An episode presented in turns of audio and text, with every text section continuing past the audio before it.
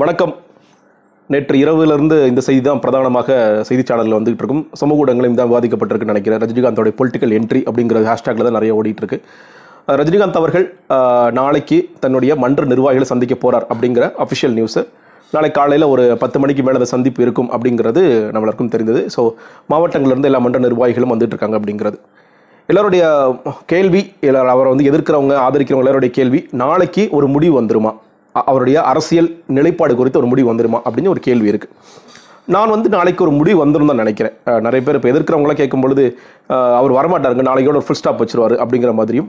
அவர் ஆதரிக்கிறவங்க இல்லைங்க நாளைக்கு வந்து ஒரு உறுதியாக சொல்ல போகிறாரு நாளை நான் அரசியலுக்குள்ள தான் இருக்கேன். இந்த தேர்தல் ரெண்டாயிரத்தி இருபத்தி ஒன்றில் என்னுடைய பங்களிப்பு இருக்க போகிறது அப்படிங்கிறத ரொம்ப ஸ்ட்ராங்காக சொல்ல போகிறார் அப்படின்னு ரெண்டுமே ரெண்டு விதமான கருத்துக்கள் எப்பயும் வர்றது மாதிரி வந்துகிட்டு இருக்கு அப்படிங்கிறத பார்க்குறேன் என்ன முடிவாக இருக்க போகுது அப்படிங்கிறத தாண்டி நாளைக்கு நிச்சயமாக ஒரு முடிவு வரும் அப்படிங்கிறத நம்ம நான் வந்து எதிர்பார்க்குறேன்.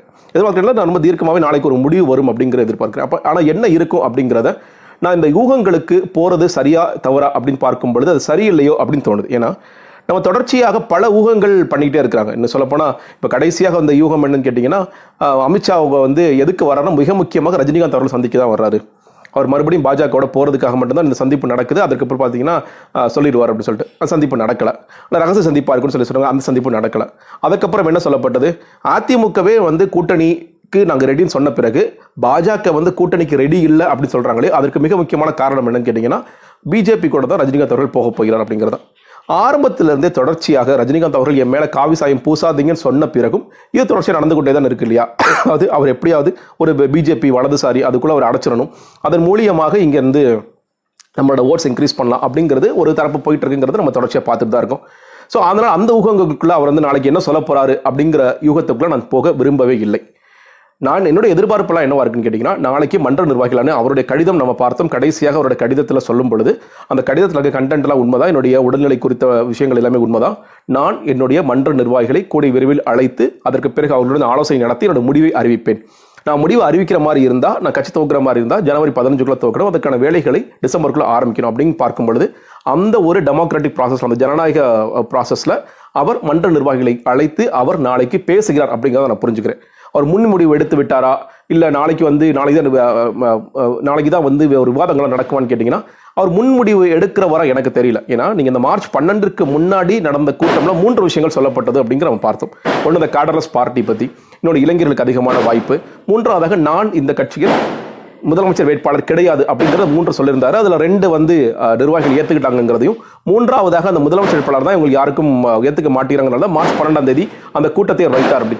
ஸோ அதோடு நான் புரிந்து கொள்வது நிச்சயமாக ஜனநாயக ரீதியாக அவர் கட்சி நிர்வாகிகள்கிட்ட மன்ற நிர்வாகிகள்கிட்ட கருத்துக்களை கேட்கிறார் அப்படிங்கிறதா. இன்னும் சொல்லப்போனால் மன்ற நிர்வாகிகள் சொல்ல மாதிரி தான் எல்லாருடைய பெரும்பாலான கருத்தும் இருந்தது. ரஜினிகாந்த் அவர்கள் வர்றாருன்னா அவர் முதலமைச்சர் வேட்பாளர்னு சொன்னால்தான் சரியாக இருக்குமே தவிர மற்ற ஒருத்தரை கை காமிக்கிறதுங்கிறது அவ்வளவு ஏற்புடையதாக இருக்காது அப்படிங்கிறதா எல்லோருடைய வார்த்தையாக இருந்தது. இந்த கடைசியாக கடிதத்திற்கு பிறகு நான் சில மண்டன் நிர்வாகிகள்கிட்ட கூப்பிட்டு பேச ஒரு வாய்ப்பு கிடைச்சது. என்னங்க நடக்கும் அப்படின்னு கேட்கும்பொழுது அவங்க சொன்ன விஷயங்கள் சார் நாங்கள் வந்து ரஜினிகாந்த் அவர்களுக்காக தான் வாழ்ந்துகிட்டு இருக்கோம். நான் வந்து என்னைக்கு ஒரு ரசிகர் ஆனேனோ அன்னையிலிருந்து இன்னைக்கு வரைக்கும் எனக்கு வந்து எல்லா கட்சியிலையும் உறவினர்கள் இருக்கிறாங்க. எனக்கு சீட்டு கொடுக்க அளவு கூட ரெடியாக இருந்தாங்க. திமுக அதிமுக ஆனால் நாங்கள் போகலை. நான் என்னைக்கா இருந்தாலும் ரஜினிகாந்த் அவர்களுக்கு தான் வாழ்ந்துட்டு இருக்கோம். ரஜினிகாந்த் அவர்களுக்காகத்தான் எங்களுடைய வாழ்க்கையே இருக்கு. அவர் என்ன சொல்றாரோ அதுதான் எங்களுக்கு. அவர் உடல்நிலை சரியில்லைன்னு சொல்லிட்டாருன்னா நாங்கள் உடல்நிலை சரியில்லை ஏற்றுக்கிட்டு போயிட்டே இருப்போம். நாங்கள் வந்து பெருசாக மாற்றுக்கிறதெல்லாம் பேச மாட்டோம்னு சொல்லி சொன்னாங்க. ஆனால் அவரே சொன்ன மிக முக்கியமான விஷயம் எங்களுக்கே ஆச்சரியமா இருந்த ஒரு விஷயம் நாங்கள் ஏற்புடைய நாங்கள் அதை ஏற்றுக்கலான்னு மனசு வரும்போது கூட பொதுமக்கள் நிறைய பேர் ஏங்க அவர் வந்து விட்டுட்டு போயிடுறாரா? அவர் கிட் பண்ணக்கூடாதுங்க. அவர் வந்து விடக்கூடாது இந்த நேரத்தில். நம்ம நிச்சயமாக ஒரு ஒரு தேவை இருக்கு ஒரு ஸ்பேஸ் இருக்கு. ஒரு அரசியல் மாற்றத்திற்கான சொல்ல மாதிரி ஆட்சி மாற்றம் இல்லாம ஒரு அரசியல் மாற்றத்துக்கான ஸ்பேஸ் இருக்கு. அவரே சொல்ற மாதிரி இப்போ இல்லைன்னா எப்பவும் இல்லை அப்படிங்கிற ஒரு ஸ்பேஸ் இருக்கு. அந்த ஸ்பேஸை அவர் பயன்படுத்திக்கணும். அதை விடக்கூடாது அப்படின்னு நிறைய பேர் சொல்றாங்க. நிறைய பேர் ரசிகர்கள் ரசிகர்கள் போஸ்டர் விட்டுறாங்கிற பார்க்குறோம் சில ஊர்கள் எல்லாம் பெண்கள் எல்லாம் போனாங்கன்னு பார்க்குறோம் தொடர்ச்சியாக ட்விட்டர்லையும் பார்க்குறோம் கடத்துலையும் பார்க்குறோம் தொடர்ச்சியாக அவர் வந்தே ஆகணும். இந்த இந்த இதை விட்டுறக்கூடாது.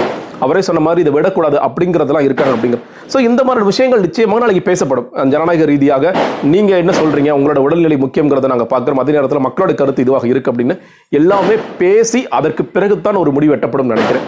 நாளைக்கு முன்வடிவு எடுத்துட்டாரு. நாளைக்கு வந்து நான் ஃபுல்லாக குவிட் பண்ணிட்டு போக போறேன் அப்படிங்கிறதோ இல்லை நான் வந்து அரசியலுக்குள்ள நம்ம முன்னாடி பிளான் பண்ண வந்து அரசுக்குள்ள நுழைவோம் அப்படிங்கிறதோ அந்த முன்முடிவுகளோட இல்லாமல் நாளைக்கு ஜனநாயக ரீதியாக பேசப்பட்டு ஒரு முடிவுக்கு வருவார் அப்படிங்கிறது என்னோட நம்பிக்கையாக உள்ளது. அந்த நம்பிக்கை நல்ல விஷயமாக இருக்கணும் அப்படிங்கிறது எல்லோருடைய எதிர்பார்ப்பார் நானும் எதிர்பார்க்கிறேன். நீங்க நம்மளே பல தடவை பேசியிருக்கோம். நீங்கள் ஒரு தேவை இருக்கான்னா நிச்சயமாக தேவை இருக்கிறது.